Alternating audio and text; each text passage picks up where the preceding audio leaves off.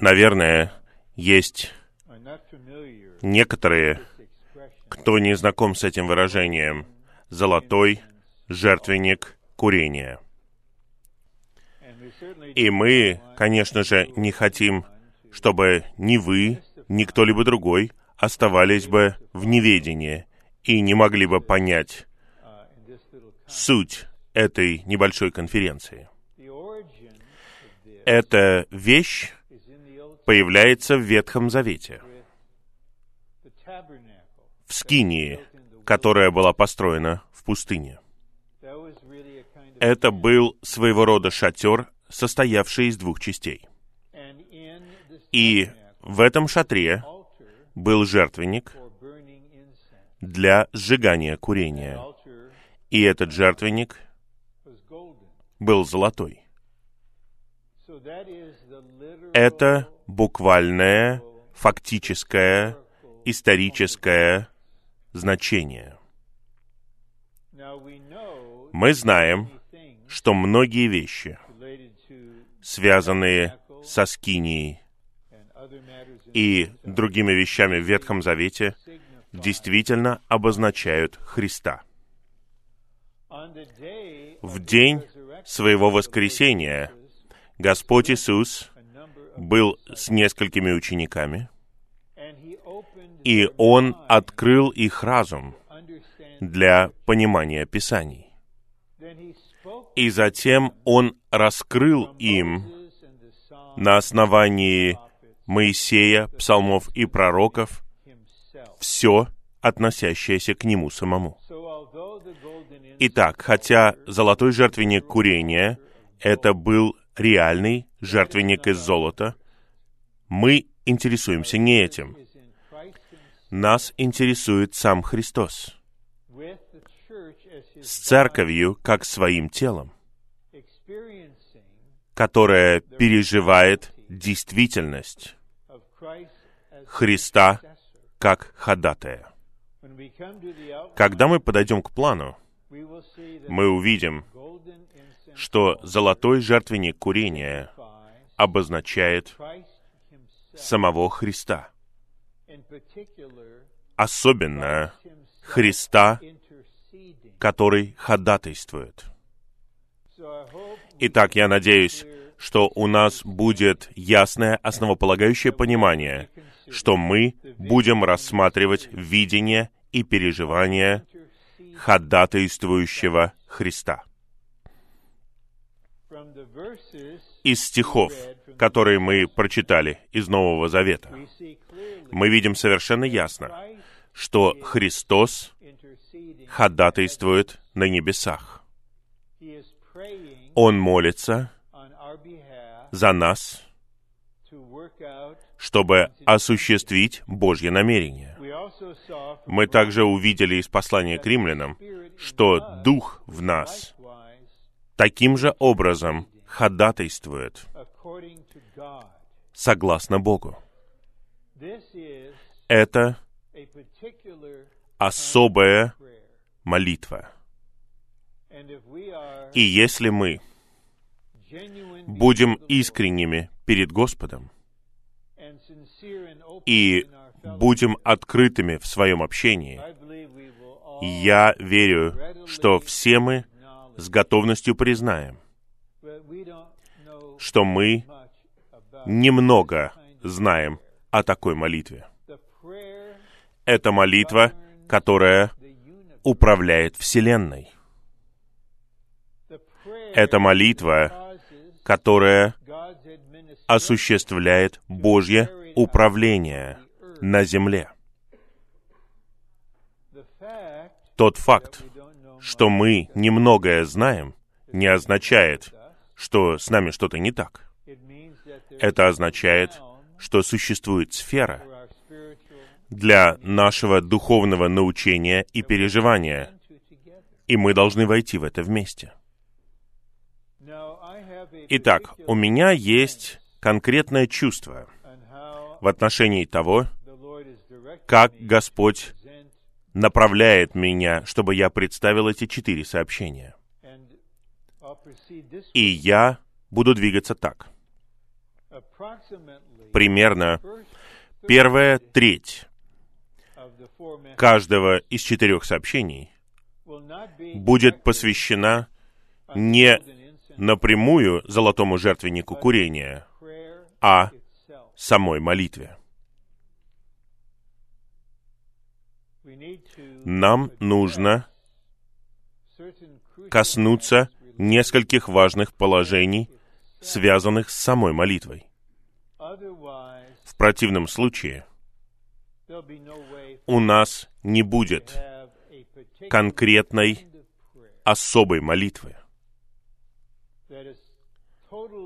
которая полностью сосредоточена на Божьем действии во Вселенной и на осуществлении Его воли на земле, на том, чтобы враг потерпел урон, и Божий замысел был бы исполнен. Сейчас я хотел бы попросить вас. Это единственное, что я могу сделать. Остальное зависит от вас и от духа действительности. Но я попрошу вас сделать вот что.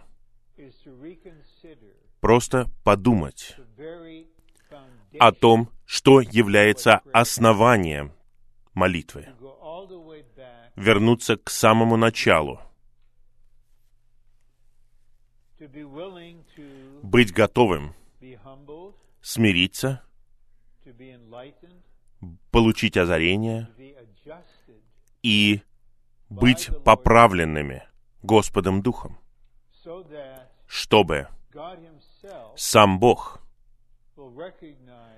признал наши молитвы как молитвы, которые являются настоящими молитвами. Наверное, практически все люди на Земле знают, что такое молитва. Даже атеисты. Они скажут, ну, молитва — это когда какие-то религиозные люди, которые верят в Бога, просят своего Бога сделать что-то. Вот молитва.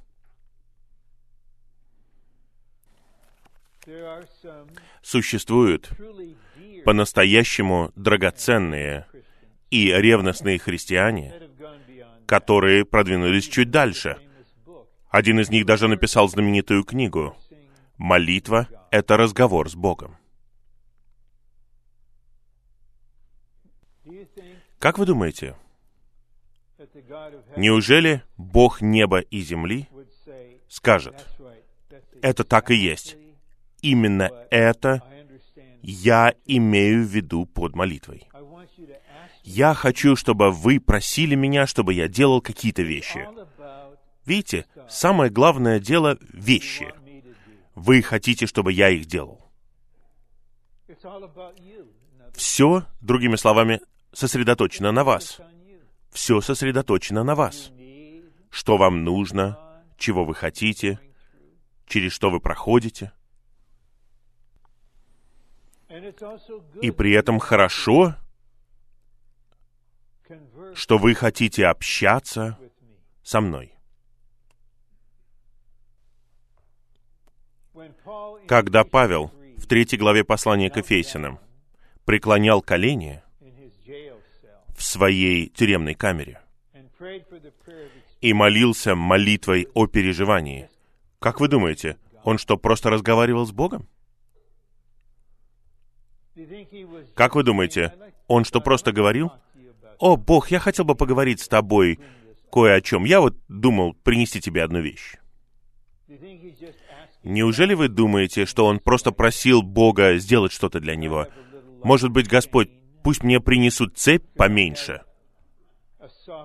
Пусть у меня будет помягче кровать? Или пусть у меня будет органическая еда здесь?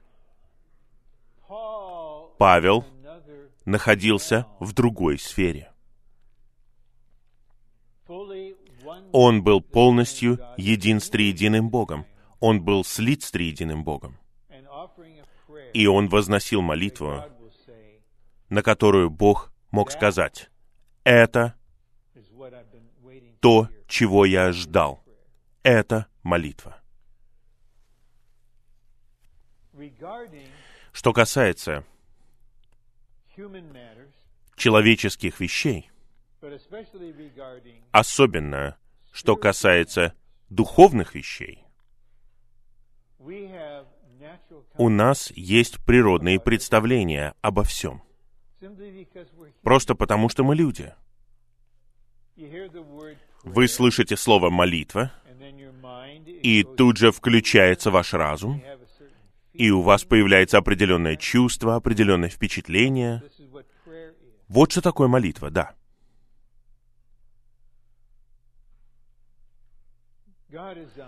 Бог всеведущий, Он все знает. Я не думаю, что Ему нужно считать молитвы. Так много просьб, разговоров, и ничто из этого не является молитвой, согласно Богу. Я провел небольшое исследование. На сайте Amazon я искал книгу. У меня было определенное желание, но в итоге я вынужден был остановиться.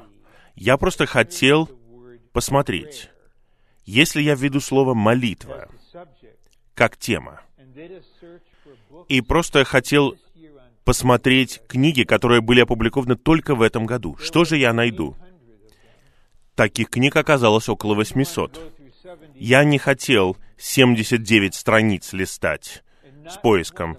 Ни одна из этих книг никак не была связана с тем, что есть молитва на самом деле. Я не могу, и я не буду объяснять вам, почему это происходит. Но по всевластному устроению Господа я переживаю кое-что, и в моей собственной жизни перед Господом я думаю с самого начала, что на самом деле является молитвой.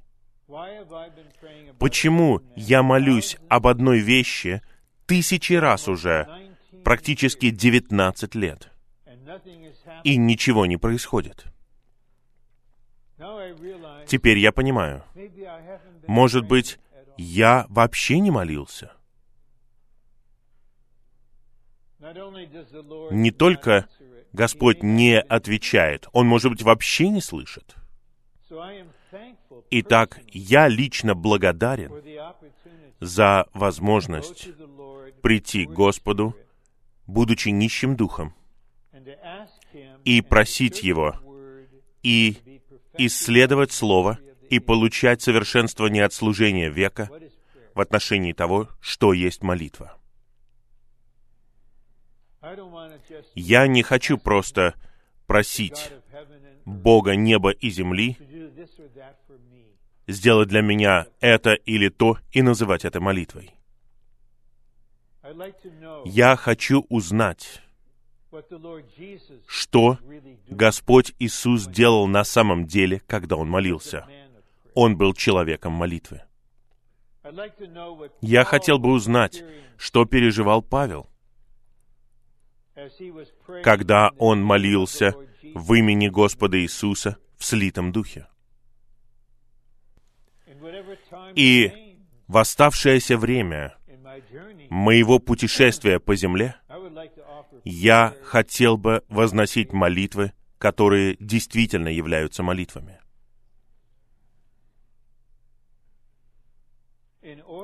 Для того, чтобы мы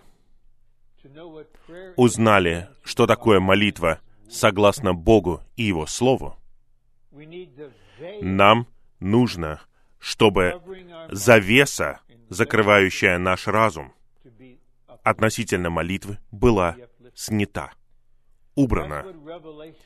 Вот что такое откровение, согласно греческому слову. Это слово означает «снять покрывало».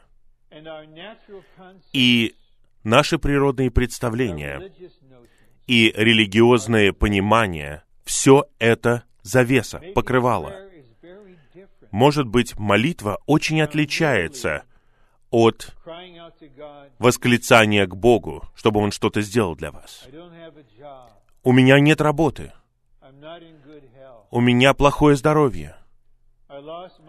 Я потерял свою страховку медицинскую. Я восклицаю к Богу.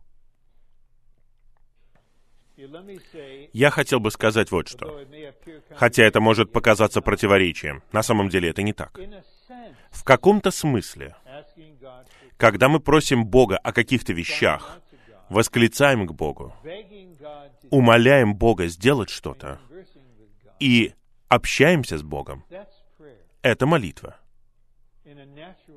в природном понимании.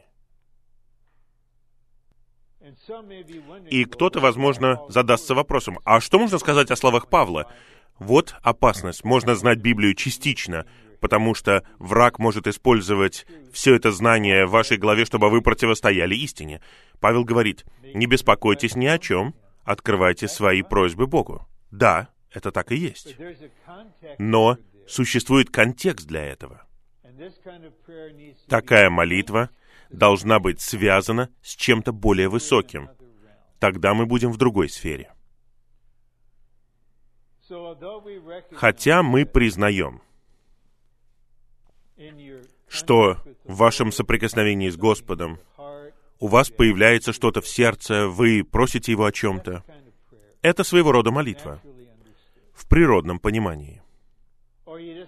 Или вы хотите просто пообщаться с Ним. Обычно это односторонний разговор. Ну, это тоже молитва. Но после того, как я все это сказал, я хотел бы отложить все это в сторону и узнать у Господа, у Слова и у служения века, что такое молитва. Брат Ни,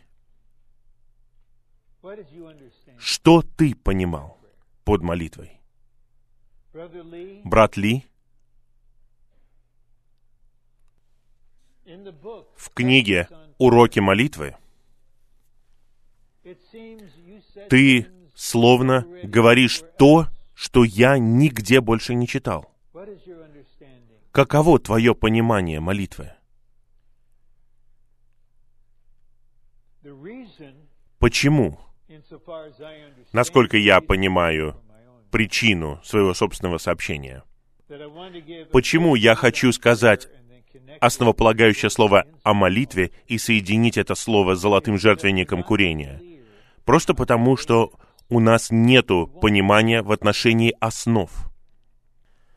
А без основы у нас не будет такой молитвы. И мы жаждем, чтобы у нас она была. Так много святых в своем существе, когда они слышат это слово, они хотят, чтобы у них это было. Но что нам делать? Как нам войти в это? Когда мы молимся с ходатайствующим Христом за вещи, события и людей, которые связаны с осуществлением Божьей воли на земле, такая молитва требует того, чтобы мы были обучены и научились основополагающим элементам молитвы. После того, как у нас будет это основание, мы без усилий вместе будем молиться так, как мы раньше никогда не молились. Итак, первое, что я хотел бы сказать, и единственное, что я хочу сказать в отношении того, что такое молитва, и я все это понимание почерпнул у других. Я открылся для Господа, я читал Писание, и я обратился к дарам, данным святым, для нашего совершенствования. Я бы сказал две вещи о значении молитвы. Согласно Богу, что мы делаем, когда мы по-настоящему молимся. Давайте помнить, цель нашего говорения в молитве это не что иное, как. Бог неба и земли. Триединый Бог, Отец, Сын и Дух. Всеобъемлющий Христос, животворящий Дух. Какие бы ни были ваши политические пристрастия, если вам выдастся возможность поговорить с президентом Соединенных Штатов в овальном кабинете, наверное, это самое высокое положение на Земле, вот в том, что касается правительства. Разве вы не захотели бы узнать, как вести себя, как говорить с президентом? Господин президент или, возможно, однажды госпожа президент, кто знает, неважно. Давайте, пожалуйста, помнить, что мы находимся в диалоге с Богом. Мы не можем вести себя небрежно с Богом. Мы не можем вести себя неуважительно по отношению к Богу. Это не монолог, во время которого мы все изливаем и все и заканчиваем и говорим «Аминь». Это личность, у которой есть мысли, чувства, желания, намерения относительно нас, относительно Вселенной. Итак, что значит молиться? Молиться значит впитывать. Бога. Во святом святых жить буду перед Ним. Слава засияет во мне. Разве мы не пели этот гимн? Вот святое святых. Это слава. Мы созерцаем Его лицо. Сияющий, лучезарный Бог в Христе. Когда мы здесь, в славе, и слава струится из Его лица, что-то входит в нас. Элемент, сущность раздается в нас и в наш дух. И мы впитываем этот элемент. Просто помните о переживании Моисея. Когда он был в святом святых и созерцал Господа, говорил с ним лицом к лицу. Когда он вышел. Его лицо сияло. Он не знал этого. Он не знал. Но все остальные знали, и они были поражены. Хотя они даже не могли этого вынести. Ему нужно было накрыться покрывалом. Это. Результат того, что он впитывал Бога. Вы, может быть, молчите. Может быть, вы что-то говорите, может быть, вы поете, может быть, происходит обмен словами, а может быть и нет. Но вы соприкасаетесь с самим Господом славы.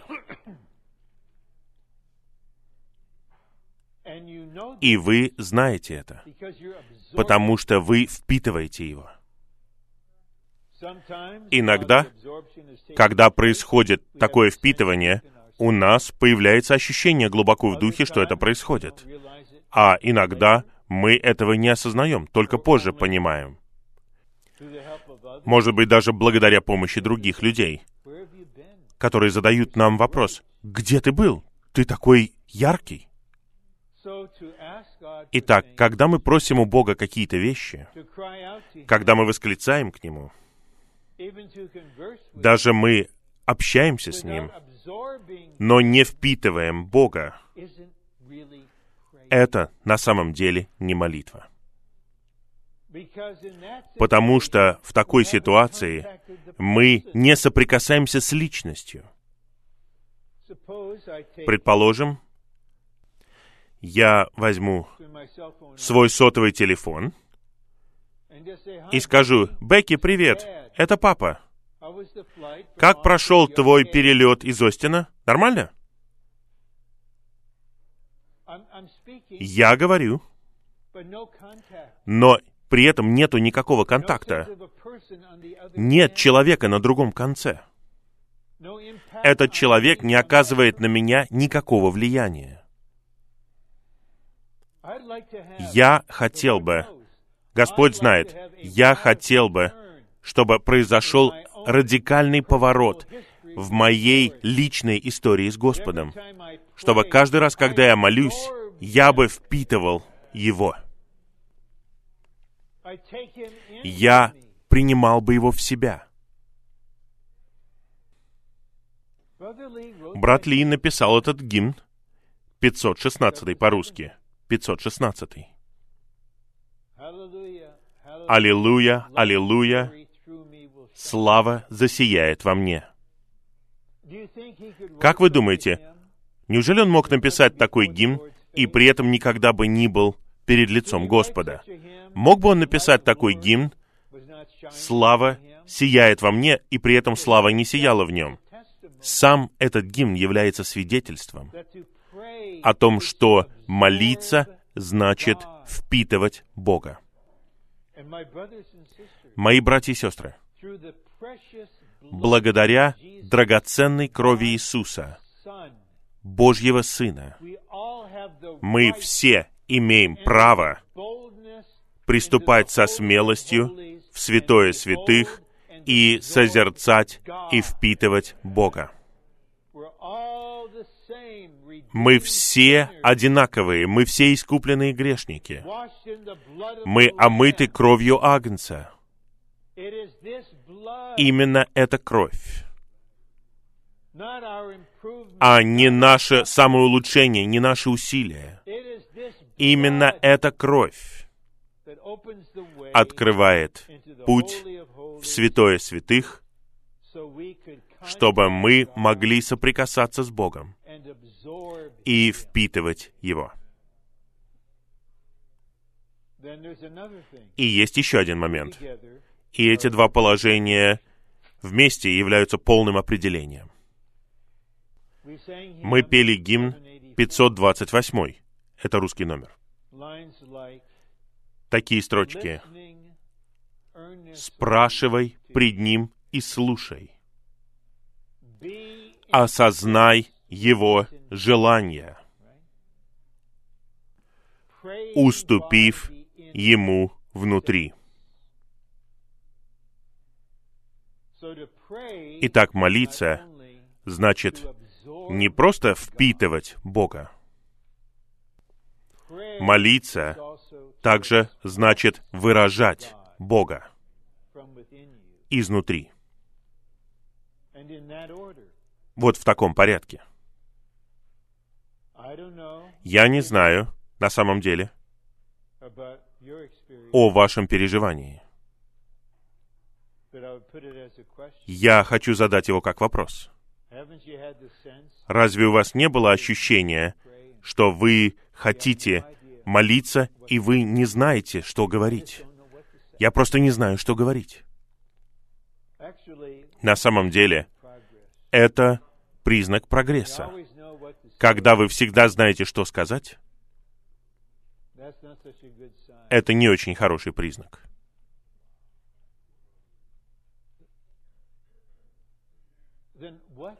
Итак, что, что нам говорить? Что нам выражать? Что Богу будет угодно услышать от нас? Ну, когда мы впитываем Его, и наше внутреннее существо успокоилось, наша душа, активная душа, которая может быть очень занятой во время молитвы, успокаивается. Мы впитываем Бога, мы соприкасаемся с Ним. Мы, может быть, говорим, а может быть и не говорим. Мы поем, но по сути мы впитываем Бога. И в результате этого у нас появляется ощущение. Что мы выражаем что-то перед Ним. Мы ощущаем, как Дух внутри нас дает нам определенное впечатление и говорит, скажи это, скажи это. Когда Господь молился вечером, перед тем, как его предали, откуда он знал, что говорить? Почему он начал говорить так? Отец, прославь своего сына, чтобы твой сын прославил тебя. Откуда он знал, что нужно молиться так, чтобы они были одно, как и ты и я одно? Потому что в его человечестве не было ничего от него самого. Он получил впечатление о Божьем желании.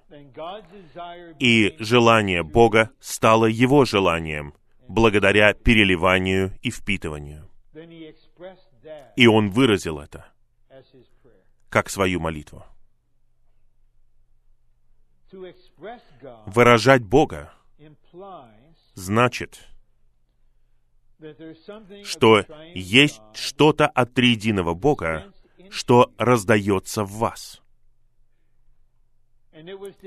И оно раздается в вас с намерением, что оно вернется к Богу, как его молитва. Мы не знали, что сказать, но мы соприкасались с личностью, мы созерцали его, любили его, открывали ему свое существо, впитывали его, и вы внутренне спокойны, тогда у вас появится ощущение. Может быть, это будет имя, может быть, это какая-то вещь, может быть, какая-то ситуация, что бы там ни было. Вы выражаете это.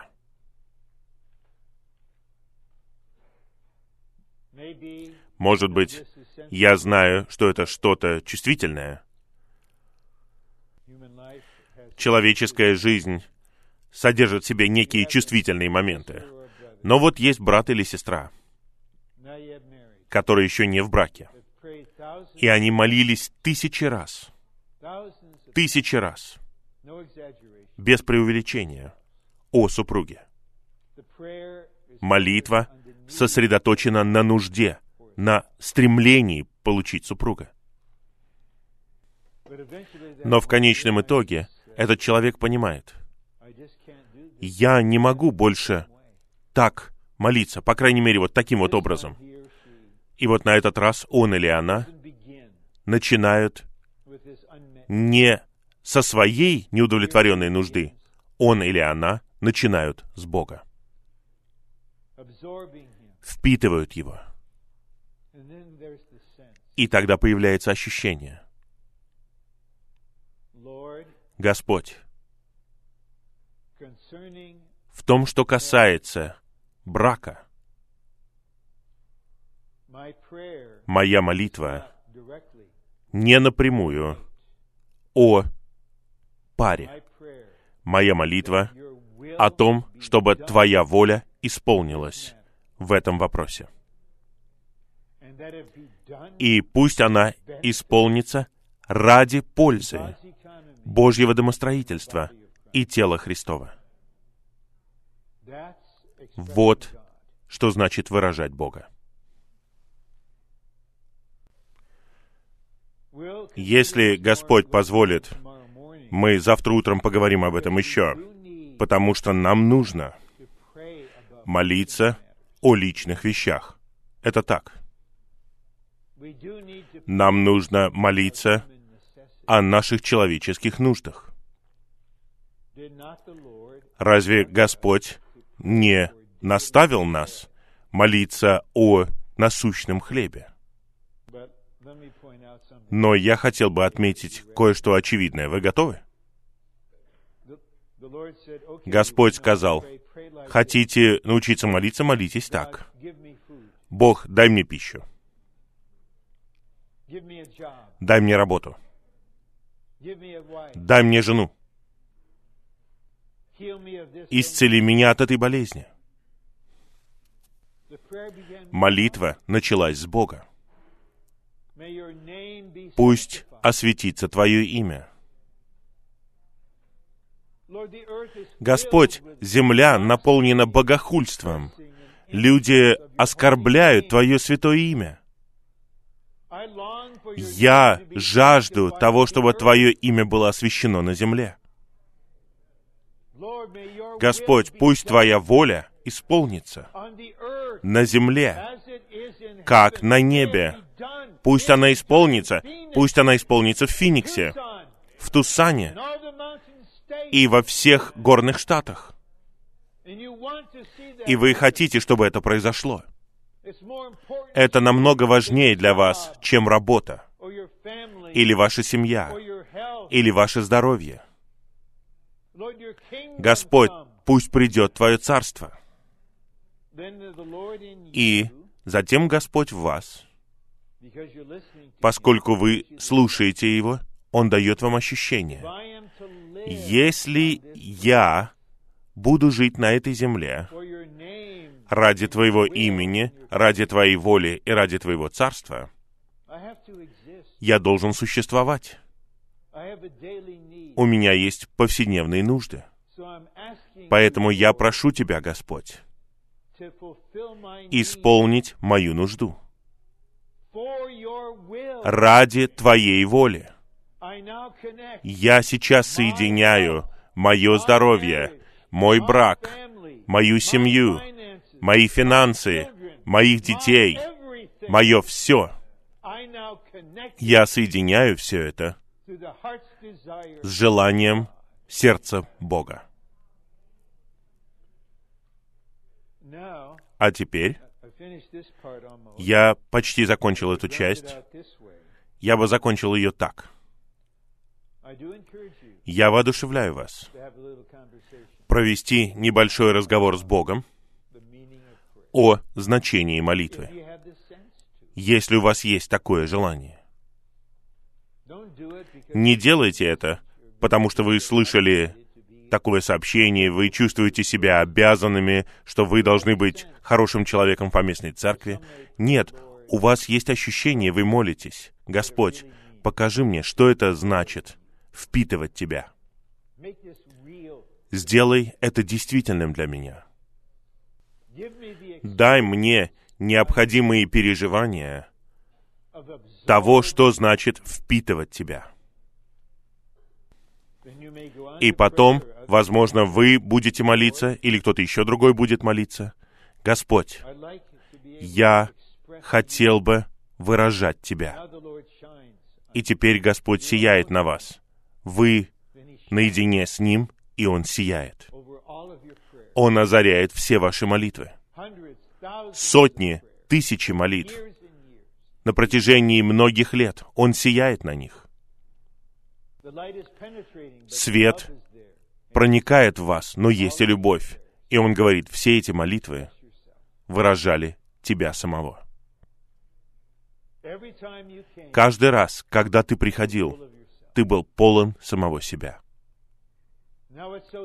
А теперь так сладостно, когда я слышу, что ты просишь меня научить тебя выражать меня.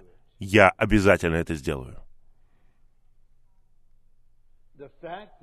Тот факт, Что такой же искупленный грешник, как мы с вами, мог написать гимны 516 и 528, ясно показывает, что мы все можем научиться этому. Но я считаю, что лишь небольшое количество святых научится этому.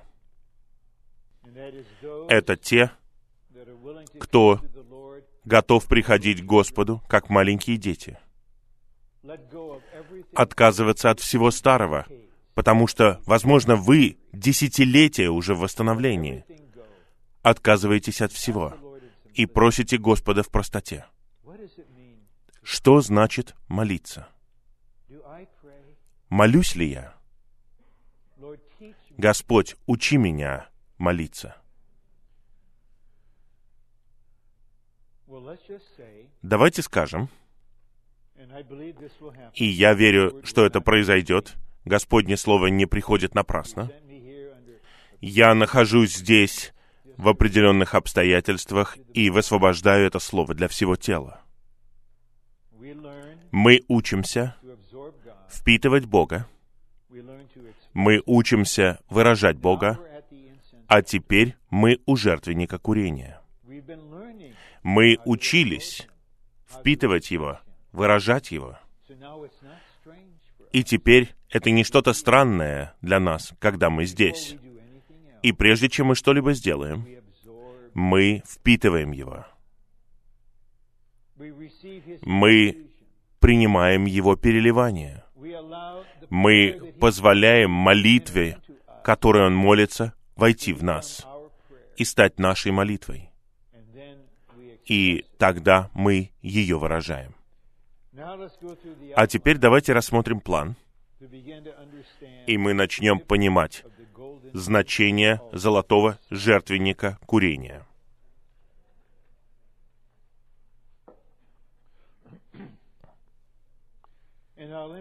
И я сделаю акцент на нескольких вещах. Разумеется, эти планы представляют собой развитие одного плана из обучения на эту тему. Нам нужно увидеть видение золотого жертвенника курения. Я не предлагаю вам получить какие-то галлюцинационные переживания. Нет, но в духе вы видите что-то. Вы что-то осознаете. Одной лишь доктриной ничего не добьешься.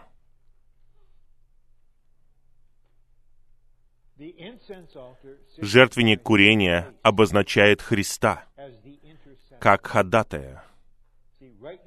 Видите, сейчас мы не можем почувствовать этого, и нам не нужно чувствовать этого.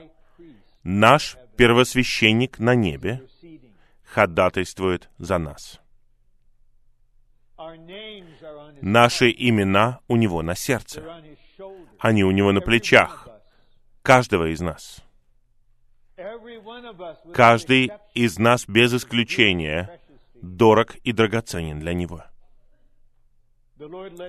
Господь повел Петра, чтобы "Your anxiety он написал слова «Возложите свои беспокойства на него, потому что его беспокоит то, что касается вас». to you." Все, что касается вас, касается и его.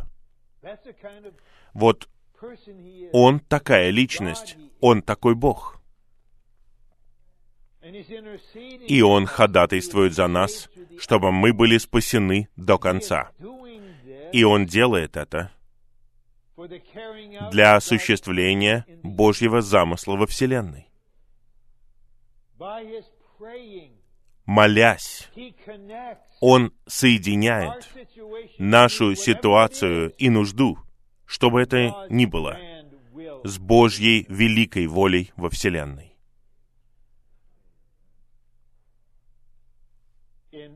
В первом послании Иоанна Иоанн говорит нечто подобное Chapter 2. в самом начале второй главы. «Дети мои, я пишу вам, я пишу вам это, чтобы вы не грешили. Я пытаюсь снабдить вас, чтобы вы не грешили. Но, если кто-нибудь согрешит, то мы имеем защитника у Отца. Иисуса Христа праведного.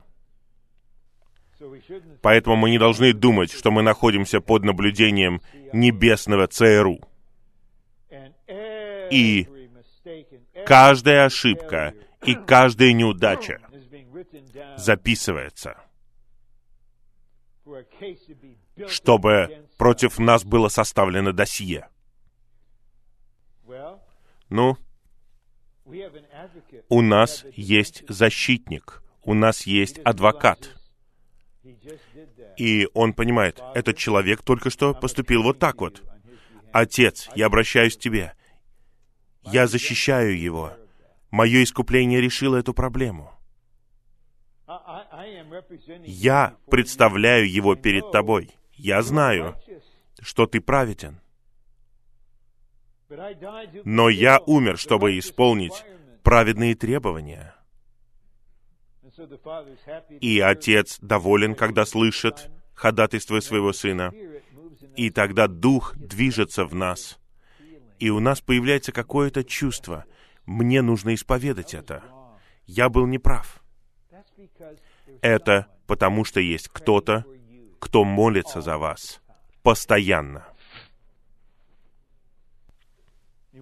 И вы, наверное, задаетесь вопросом, как он может это делать в отношении миллионов верующих? Ну, когда вы Бог, вы можете делать нечто подобное. И поскольку вы человек, вы можете понимать человеческий элемент. Итак, это ходатайство необходимо для того, чтобы поддерживать взаимоотношения между Богом и Его людьми. Разве вы не благодарны, что все зависит не только от вас? Есть кто-то, кто молится. Жертвенник курения — это прообраз личности Христа. Жертвенник курения обозначает Христа молящегося, Христа ходатайствующего. Господь сказал не один раз в Евангелии от Иоанна, что нам нужно молиться в Его имени.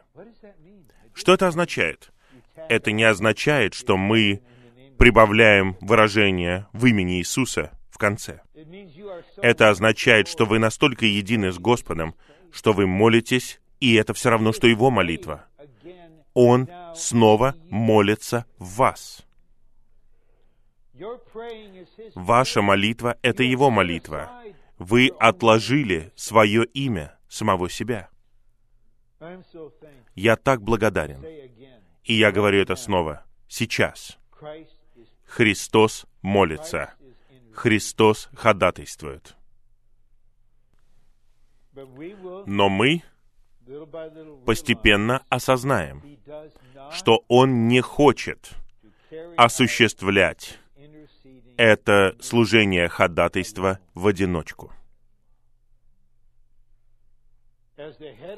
Как глава тела, Он хочет, чтобы члены тела на земле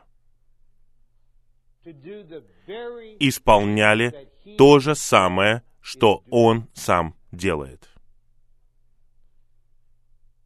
in Acts 12 В Деяниях в 12 главе. Иакова убили.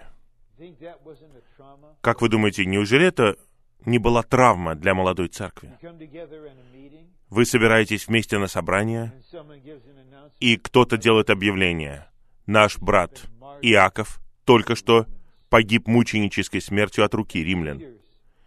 И Петр в тюрьме. И-. Ирод намеревается убить его.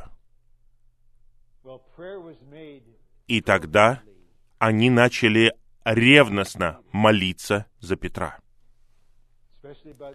Особенно это делали сестры. На это указывает то, что Петр пошел в дом Марии. Как вы думаете, они просто восклицали и плакали, и умоляли Бога освободить Петра? Пожалуйста, помните. Господь сказал Петру, как он умрет. И на каком этапе и когда. Он сказал, когда ты состаришься, кто-то другой поведет тебя туда, куда ты не хочешь. И вот такой смертью он прославит Бога. И сестры и другие святые поняли, Господь, Ты сказал, Иакову и Иоанну, что они будут пить от твоей чаши, они будут креститься твоим крещением. Ты пророчествовал, что они причастятся твоей смерти, буквально. Но слово Петру было не таким. Это вне твоей воли. Мы верим, что небеса освободили Петра. Мы верим, что небеса связали римлян, связали Ирода.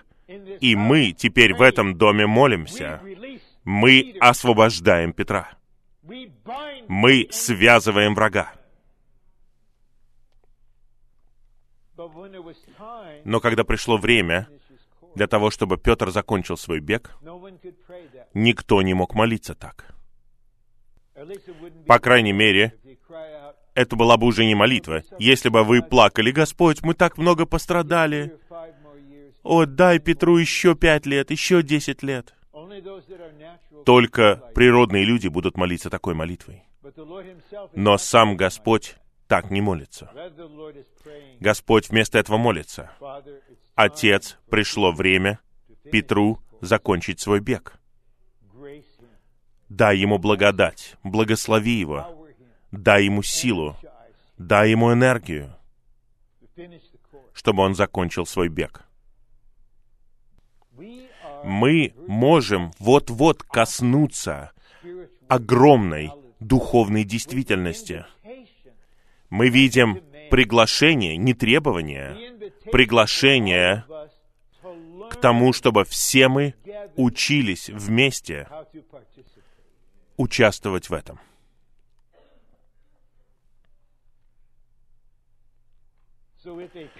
Поэтому, если среди нас будет Петр, который окажется в тюрьме, кто-то будет знать, как ходатайствовать. Они поймут, сейчас не время и не место. Враг потерпит урон здесь. У нас есть власть осуществлять Божье управление через наши молитвы. А иногда возлюбленный святой уже заканчивает свой бег. И ваше сердце болит. Но вы не можете молиться согласно вашему больному сердцу.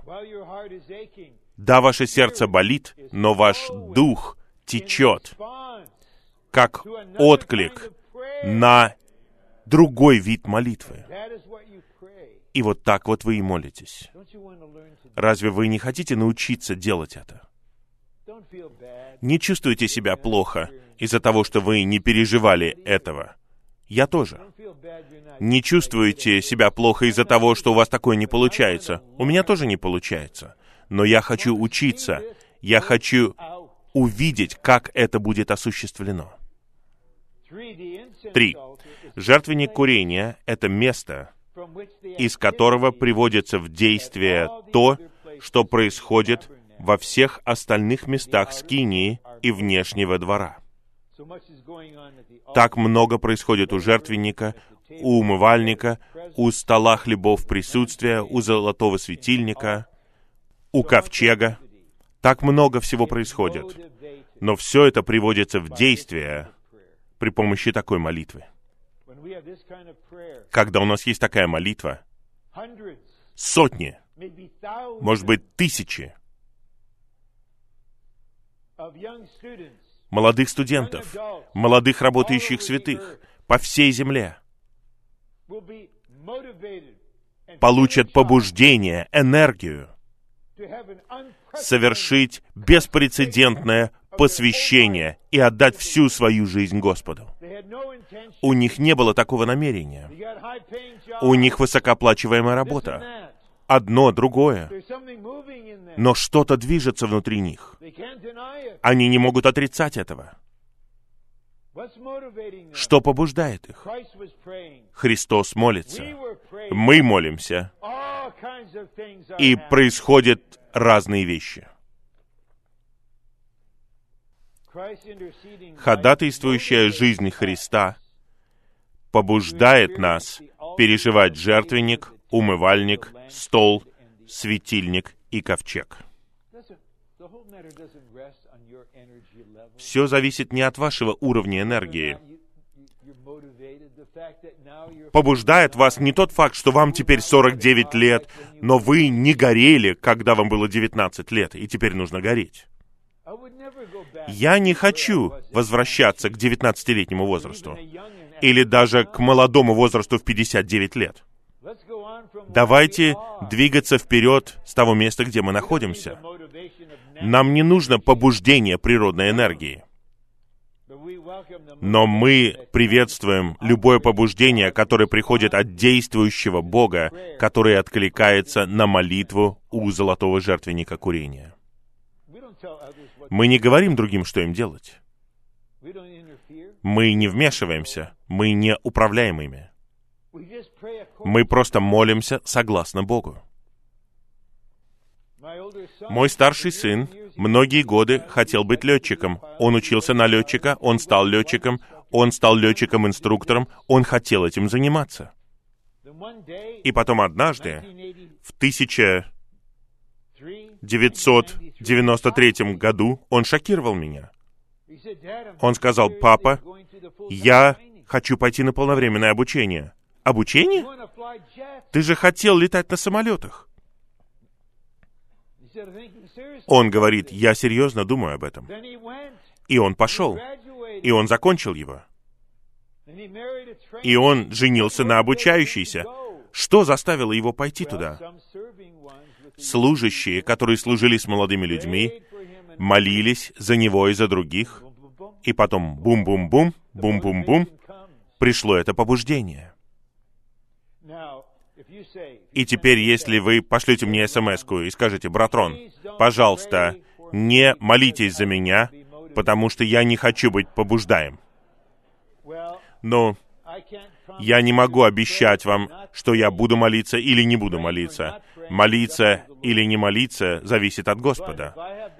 Но если у меня возникнет бремя молиться о том, чтобы вы были побуждены, мы будем молиться, и вы будете побуждены.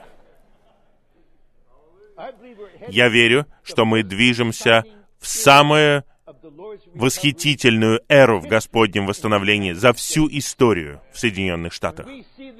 Когда мы увидим, как это происходит, не просто слова в плане, это не просто толкование, это то, во что мы входим постепенно. А теперь мы подходим к сердцу этого плана, к тому, что касается управлению, осуществлению небесного правительства. Исполнительным центром Божьего управления во Вселенной является жертвенник курения в восьмой главе Откровения. Престол это центр, и решения принимаются у центра. Но исполнительным центром является не престол, а жертвенник курения, как ходатайствующий Христос. Престол принимает решение, Бог на престоле принимает решение. И именно молитва, которую мы возносим вместе с Христом, осуществляет это. Разве мы не наблюдаем с вами безумные, странные выборы в этой стране? Это самые сумасшедшие выборы, которые я видел за свою жизнь. А я помню еще выборы Трумана и Айзенхауэра. Я просто смотрю на кандидатов. Ну, мы должны молиться. Вы будете молиться как республиканец? И вы будете возносить молитвы республиканца? Или вы будете молиться как демократ? Или молиться как либертарианец? Бог, искупающий Бог, принял решение о том, кто будет следующим президентом. И мы знаем 4, из книги пророка Даниила 4 главы, я хотел бы послать это как смс -ку. Извините, я не против него и не за него, но мне хотелось бы послать Дональду эти слова. Прочитай этот 4. стих из 4 главы книги пророка Даниила. Это слова Навуходоносора, потому что он получил откровение, что Бог ставит на престол нижайшего из людей. Возможно, в этом случае он так и поступит. И, возможно, в овальном кабинете у нас будет вот такой сквернослов. На самом деле я не политичен. Или у нас может быть самая нереальная и лживая женщина во всей Северной Америке. Кто-то будет президентом. Я хочу научиться молиться this country, Господь, Ты воздвиг эту страну ради своих интересов на земле. Ты воздвиг эту страну ради своего восстановления. Ты. Господь небес и земли. Ты принял решение, и мы едины с Тобой в отношении того, кто это будет, он или она. И мы вне политики осуществляем Божье домостроительство.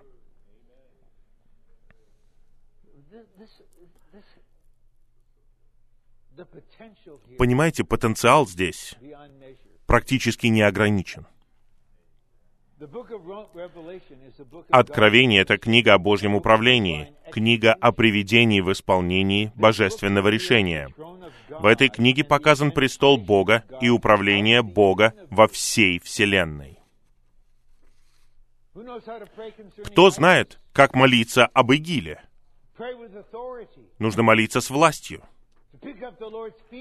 Просто получить чувство от Господа в отношении Него. Вместо того, чтобы просто сидеть и позволять врагу действовать безнаказанно. Господь, мы здесь. Мы осуществляем Твое управление. Господь, пожалуйста, учи нас молиться таким образом. В Откровении, книге о приведении в исполнении Божьего решения, мы видим, что божественное управление, исполнение божественного решения всегда осуществляется посредством жертвенника курения. Другими словами, Бог на престоле принимает решение. Он не приводит его в действие, пока мы не будем молиться. Он позволит даже плохим вещам произойти, потому что Он поддерживает этот принцип. Мы увидим это. Никто не молится. Поэтому я ничего не буду делать самостоятельно. Я хочу, чтобы моя церковь осуществляла мое решение. О, сила этого, потенциал этого. Когда мы собираемся вместе на 45 минут или на час с другими святыми, и мы забываем обо всем, о своих личных нуждах, и мы один час заботимся о действии Бога во Вселенной. И мы молимся о том, что Бог хочет осуществить на земле. Б. В Откровении 8.3 жертвенник курения находится непосредственно перед престолом Божьей власти. Христос, как другой ангел, приходит и добавляет свое курение к молитвам святых.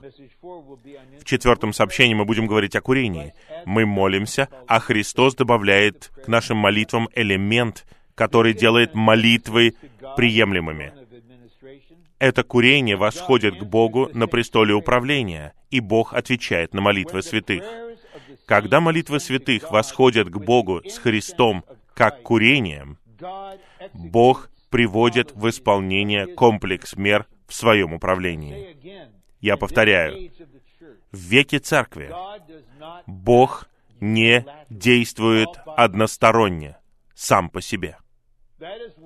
Именно поэтому в 18 главе Евангелия от Матфея говорится, что мы связываем, что связали небеса, и мы развязываем, что развязали небеса.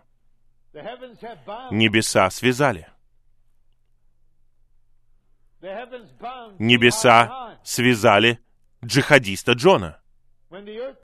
Когда земля молится об этом отвратительном, порочном человеке, мы не умоляем, мы связываем его. Мы связываем то, что враг использует его. Он должен остановиться. И будет очень быстрая реакция, потому что сейчас мы осуществляем то, что решил престол. Но если мы просто говорим, ну кто мы такие, у Бога есть вся власть в Христе, пусть Он делает все, что Он хочет.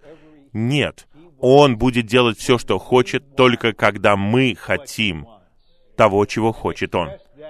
И мы выражаем это в молитве.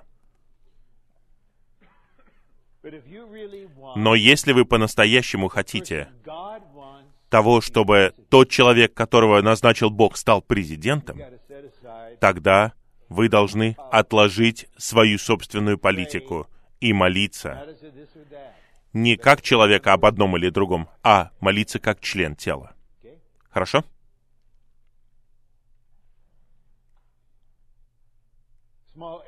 Подпункт А.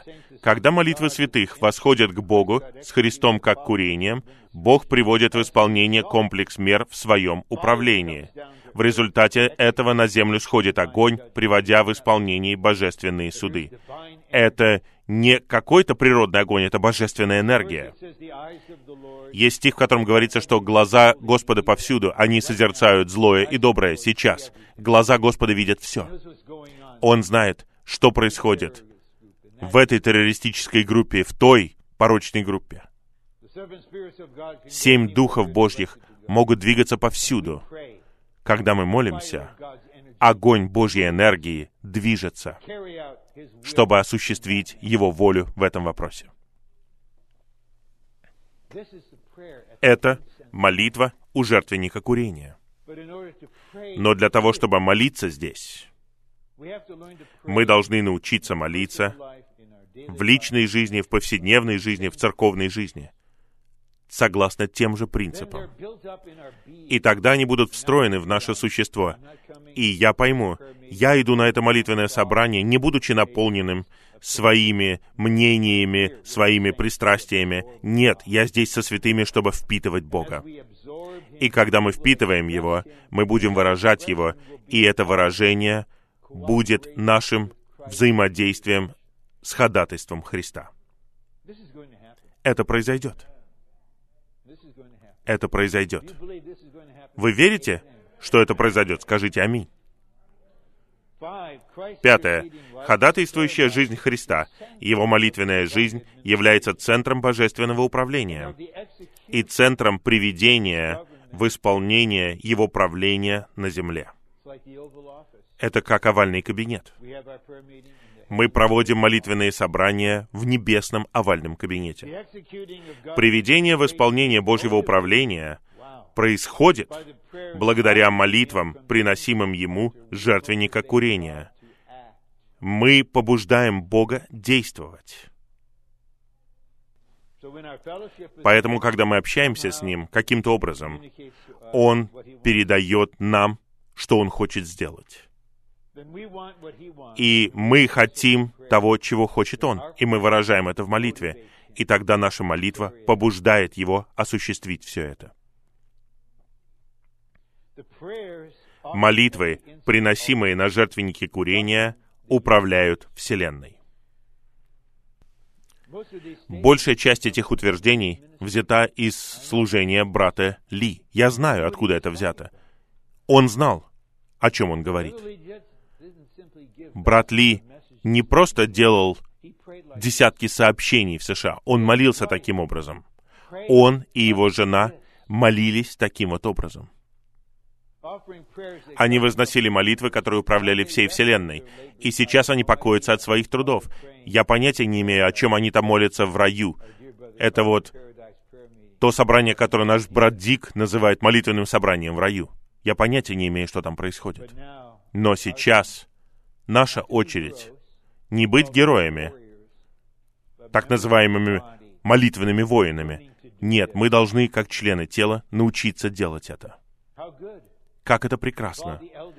Если все старейшины во всех церквях, когда они будут собираться вместе, я надеюсь, они собираются еженедельно, пусть Господь ведет их.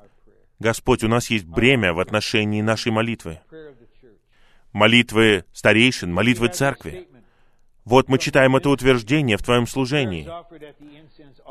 Молитва, которая возносится у жертвенника курения, управляет Вселенной. Господь, дай нам молитвы, которые управляют Вселенной. Представляете, если все старейшины, все ведущие братья, все сработники, все полновременные служащие, как образец для всех святых будут делать это по всей земле. Какие молитвы будут звучать день и ночь? Благодарение Господа за часовые пояса. Когда кто-то спит, другие ходатайствуют. Я не знаю, как это сообщение влияет на вас, но оно влияет на меня. Это сообщение укрепляет мою веру. Это произойдет. Это картина жертвенника курения как Божьего управляющего престола, посредством которого Бог приводит в исполнение свои суды в своем управлении. Нам крайне важно увидеть, что приведение в исполнение Божьего управления происходит благодаря молитвам, приносимым Ему с жертвенника курения. Шестое. После своего воскресения и вознесения индивидуальный Христос стал совокупным Христом.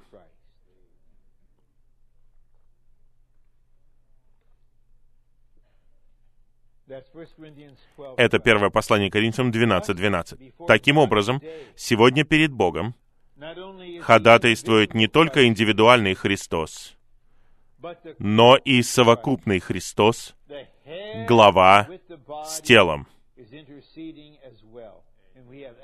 И мы видим здесь Деяние 12 главу. Помните, что произошло в 12 главе Деяний? Ангелы, верные ангелы, не действуют в одиночку. Они осуществляют Божье повеление. Поэтому церковь молилась, мы не знаем, какие слова они использовали. Это не записано там. Но один ангел приходит, Петр спит, он толкает его и говорит, вставай, уходим отсюда. И оковы спадают, все остальные спят, ворота сами открываются, ангел исчезает, и Петр понимает, что это не сон, это действительно происходит. И что происходит после этого?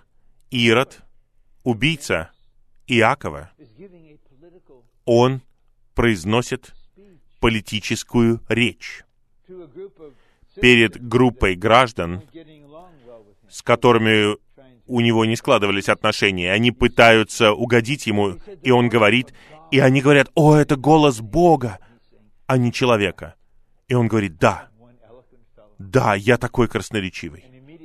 И тут же ангел поразил его, и он умер. Что привело это в действие?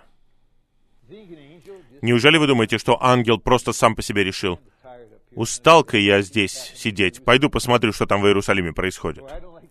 О, мне не нравятся эти римляне. Давай-ка я поражу одного из них. Нет, он не может так поступить. Они наши слуги. И когда Бог говорит, порази Ирода, ангел не говорит, ну, э, э, мне так неудобно это делать. Понимаете, вот это чувство неудобства, это вот это новое странное поколение, которое говорит, о, мне так неудобно. Все сводится к тому, удобно вам или нет.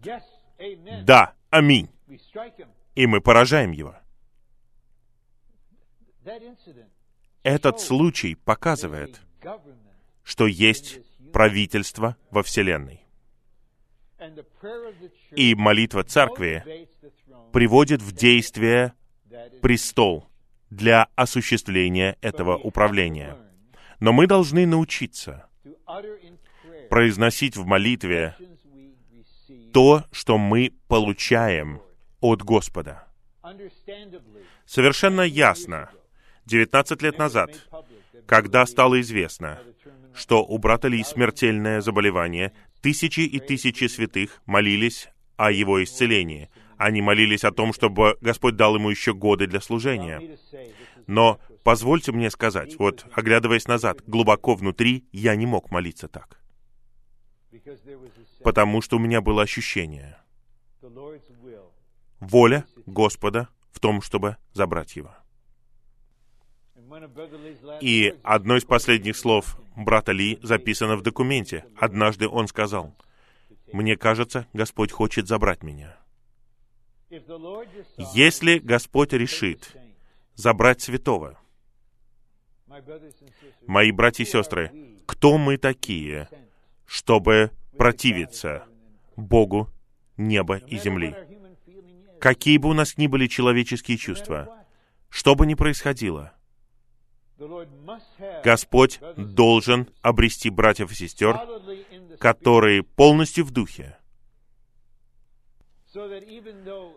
хотя при этом в душе у них, у них есть человеческие чувства. Это их ситуация. Как они могут не быть людьми? Как старейшины в Эфесе могли не плакать, когда они услышали, что они больше не увидят лица Павла? Но в то же самое время их направляет не плачущая душа жизнь, а сила воскресения в слитом духе. И они молятся и выражают из слитого духа то, что они впитали от Господа. И тогда их молитва будет совершенно другой стороны. Господь, приготовь Твое восстановление для этого большого поворота. Воздвигни группу смешанных братьев, о которых писал брат Ли. Мы молимся о сохранении Твоего восстановления, о вере всех святых. Поэтому мы учимся. Сегодня ходатаем является не просто сам Христос, а Христос с Его телом. Христос, глава, ходатайствует на небесах, а Церковь тела ходатайствует на земле. Будучи членами Христа и частями тела Христа, мы взаимодействуем с Христом в Его служении ходатайства. Это Его служение ходатайства, не наше. Мы едины с Ним, осуществляя Его ходатайство в наших молитвах ходатайства. И мы снова видим здесь стихи из послания к римлянам 4. Christ 8.34. Христос ходатайствует. Он по правую руку от Бога. Он ходатайствует за нас. Но мы здесь. Если мы хотим двигаться вперед, мы должны сказать в отношении того или этого, я не знаю, как молиться. Я просто могу вздыхать, могу стонать, но глубоко внутри Дух ходатайствует согласно Богу. Дух. У нас не хватает слов. Бывает время, когда все красивые слова и все прекрасные речи просто не имеют смысла. Мы пошли дальше этого. Мы не ставим под сомнение слова Писания или служения. Я ставлю под сомнение религиозное использование этих слов. Мы не знаем, что сказать, но глубоко внутри все наше существо вовлечено в это. Мы мучимся в молитве, и. Дух ходатайствует внутри нас. И ходатайство Духа это ходатайство Сына на небесах. Это не просто Сын на небесах, это Господь. Дух в нас. Поэтому должен наступить момент, когда мы заплатим огромную цену за свое молитвенное служение, потому что мы находимся в войне, мы посреди сражения, мы боремся против врага за то, чтобы воля Божья исполнилась на земле. Господь ходатайствует, Дух ходатайствует, и мы здесь взаимодействуем с Ним. Господь, мы здесь, мы трудимся вместе с Тобой в молитве за то, чтобы это было осуществлено.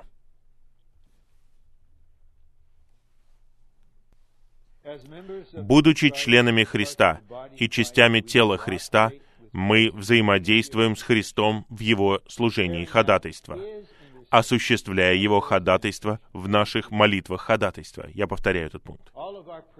Все наши молитвы, которыми мы можем молиться из души, должны прекратиться. Наша душа — это канал Духа. Она уже не может действовать в одиночку в молитве. Это должно прекратиться. Душа — это орган выражения. Душа выражает то, что есть в духе. Дух получает впечатление, а душа со своими мыслями, чувствами выражает это. Но это сильно отличается от того, что сама душа молится сама по себе. Такие молитвы должны прекратиться. Чтобы настоящая молитва в духе могла подняться и побеждать. Если мы будем ясно представлять себе, что такое жертвенник курения, наша молитвенная жизнь коренным образом изменится, и мы будем молиться об исполнении Божьего замысла, об осуществлении божественного управления и о раздаянии Божьей снабжающей благодати. Это полное слово сегодня. Я так благодарен в Господе за всех вас, за то, что у вас было желание прийти сюда. Многие из вас приехали издалека. Мы здесь находимся под нынешним говорением Господа, чтобы Он обрел что-то в нас в эти выходные для всего тела, чтобы мы научились участвовать в служении ходатайства Христа. Сейчас, пожалуйста, помолитесь сидящим рядом с вами где-то минуту.